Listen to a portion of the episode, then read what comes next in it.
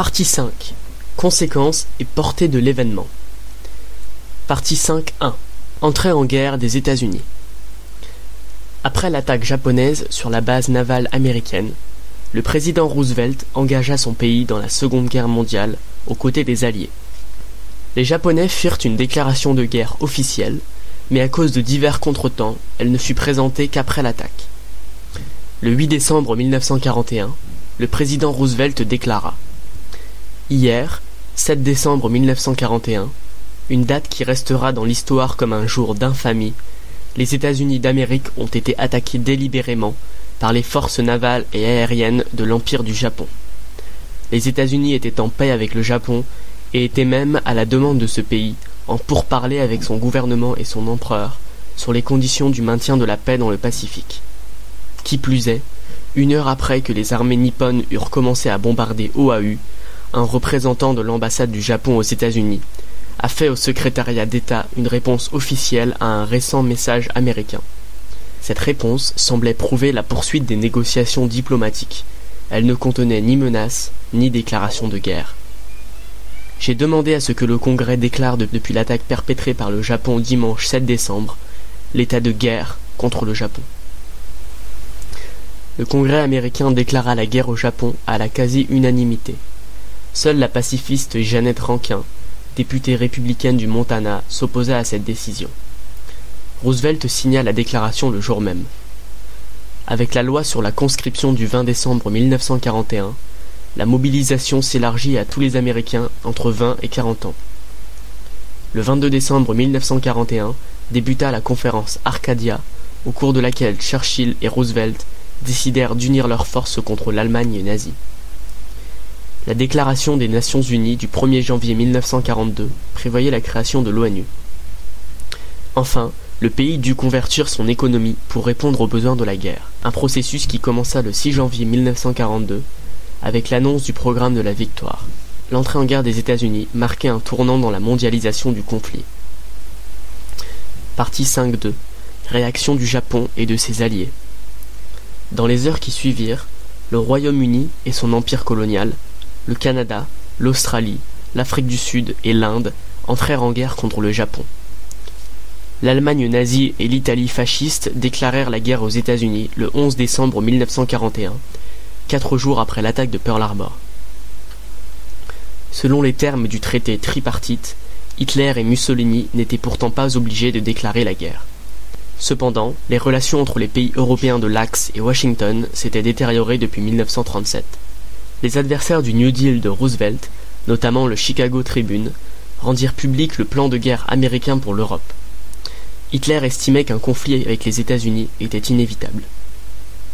Ce sentiment fut renforcé par la publication du plan américain, par l'attaque de Pearl Harbor et par le discours de Roosevelt.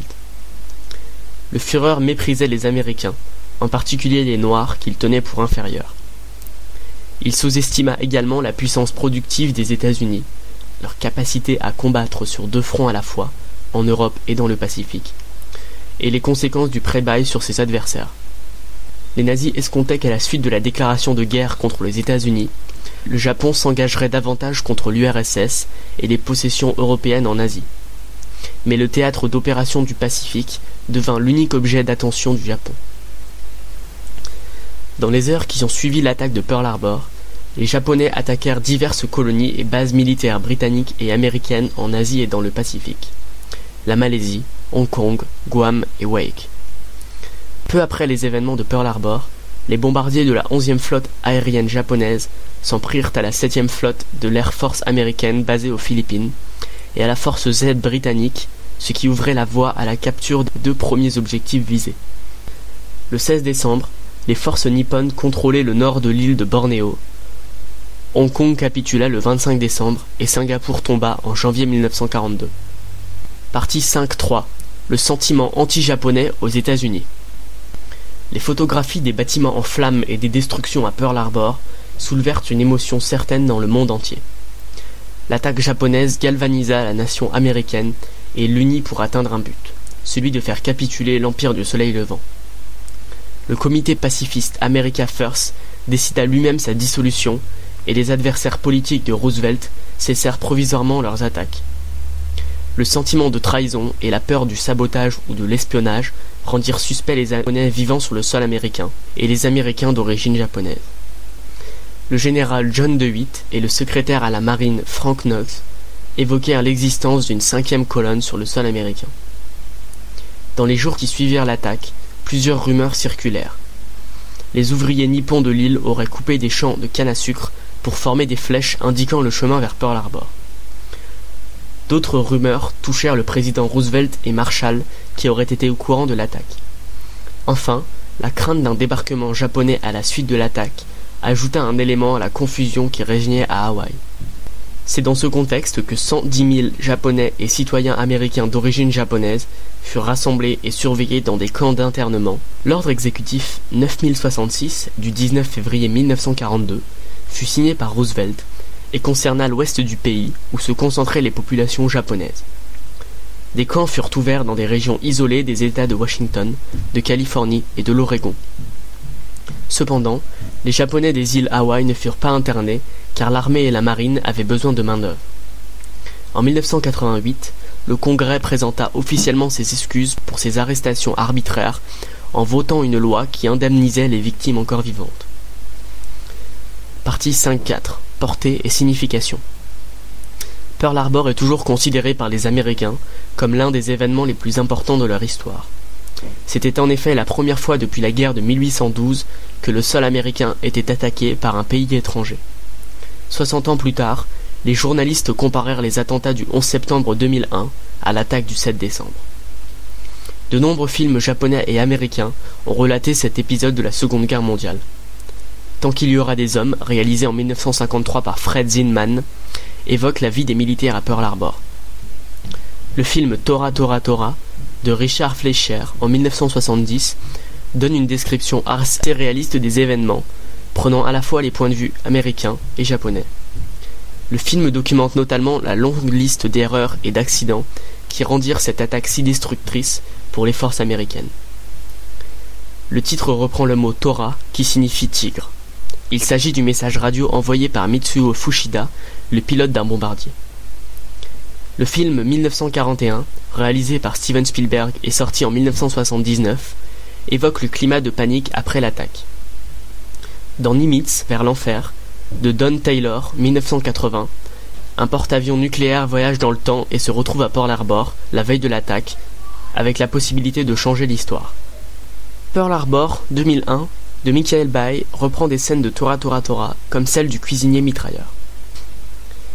Partie 6. Un événement controversé. L'attaque sur Pearl Harbor fit l'objet de nombreuses polémiques dès les lendemains des événements. Entre décembre 1941 et juillet 1946, 7 commissions administratives et une commission spéciale enquêtèrent pour établir les responsabilités et les négligences. Partie 6.1. Les commissions d'enquête. La première commission, dirigée par Owen Roberts, fut constituée dès le mois de décembre 1941 et rendit ses conclusions au Congrès américain en janvier 1942. Elle accusa les officiers de la base, Walter Short et Husband Kimmel, de manquement à leurs devoirs, en particulier dans la défense de Pearl Harbor. Les deux hommes furent relevés de leurs fonctions. Cependant, le Sénat américain vota leur réhabilitation en mai 1999, non signée ni par Clinton ou par Bush. Partie 6.2. Les négligences américaines.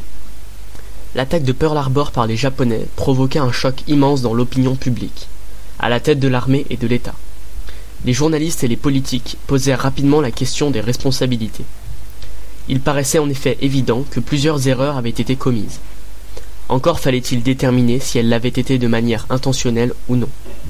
Une série de défaillances se sont accumulées et permettent de comprendre le désastre. L'entrée de la rade n'était pas protégée par des filets anti-torpilles. Les navires américains, alignés côte à côte sur ordre de Claude C. Bloch à cause du manque de place, offraient des cibles idéales.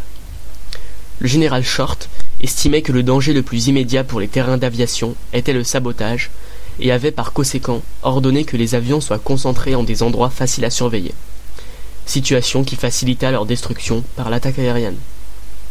Short ne croyait pas à l'efficacité du radar, une invention relativement nouvelle. L'équipe de surveillance du radar n'avait pas été remplacée après 7 heures. Aucune patrouille n'était de service le dimanche matin. Les diverses installations militaires n'étaient pas camouflées. Le déchiffrement des codes secrets aurait dû aider Pearl Harbor, mais ils n'ont pas été transmis à temps. Enfin, les divergences qui existaient entre Short et Kimmel expliquent en partie le manque de coordination et les dysfonctionnements dans le système de défense de Pearl Harbor. Les historiens se demandent pourquoi les signes et les avertissements n'ont pas été entendus. L'amiral Harold Rainsford Stark, chef des opérations navales américaines, avait envoyé un message d'alerte au commandant en chef des flottes de l'Asie orientale et du Pacifique à Hawaï. Il est évident que l'état-major américain s'attendait à une attaque japonaise. Partie 6.3. La mise en cause du président Roosevelt par les Japonais. Bien que la propagande anti-américaine eût préparé l'opinion publique japonaise à la guerre contre les États-Unis, il semble que la plupart des Japonais furent surpris lorsqu'ils apprirent la nouvelle. L'attaque avait en effet été menée dans le plus grand secret. Elle était présentée et ressentie comme un coup d'éclat et finit par rallier les sceptiques face à la guerre. Pour l'état-major et le gouvernement japonais, l'attaque de Pearl Harbor n'était qu'une réponse juste à la politique agressive de Washington. Ils considéraient que les Alliés, et particulièrement les États-Unis, multipliaient depuis longtemps les provocations à l'égard des Japonais. Aussi, l'attaque de Pearl Harbor ne relèverait pas de la trahison, car Washington se préparait depuis longtemps à la guerre. Aujourd'hui encore, un certain nombre de Japonais pensent que leur pays a été poussé à se battre pour protéger la sécurité nationale et leurs intérêts. En 1991, le ministre japonais des Affaires étrangères rappela que le Japon avait donné une déclaration de guerre à 13h, le message en 14 points, heure de Washington DC, 25 minutes avant le début de l'attaque sur Pearl Harbor. Roosevelt savait-il ? Une thèse très controversée affirme que Roosevelt était au courant de l'attaque et qu'il laissa faire pour provoquer l'indignation de la population et faire entrer son pays dans la guerre. Cette théorie fut d'abord avancée par les officiers déchus par les commissions d'enquête. Husband Kimmel se dit victime d'un complot visant à cacher la responsabilité du gouvernement et de l'état-major. Il diffusa cette idée dans ses mémoires, parues en 1955. Le contre-amiral Robert Théobald, proche de Kimmel, écrivit dans un ouvrage traduit en français: notre conclusion principale est que le président Roosevelt contraignit le Japon à faire la guerre en exerçant en permanence sur lui une pression diplomatique et économique et l'incita à ouvrir les hostilités par une attaque surprise en maintenant la flotte du Pacifique dans les eaux hawaïennes comme appât. Cette thèse fut ensuite reprise par les adversaires de Roosevelt et de sa politique extérieure. Les négligences furent utilisées par les républicains pour discréditer le camp démocrate après 1945. Plus tard, plusieurs historiens américains, tels que Charles Beard et Charles Tansill, ont essayé de prouver l'implication du président. En France, le réseau Voltaire établit un parallèle entre la théorie du complot des attentats du 11 septembre 2001 et celle de Pearl Harbor. Plusieurs faits alimentent cette théorie. L'absence providentielle des 3 porte-avions en manœuvre le jour de l'attaque et qui n'ont pas été touchés, le fait que les nombreux messages d'avertissement aient été ignorés, et enfin les négligences locales.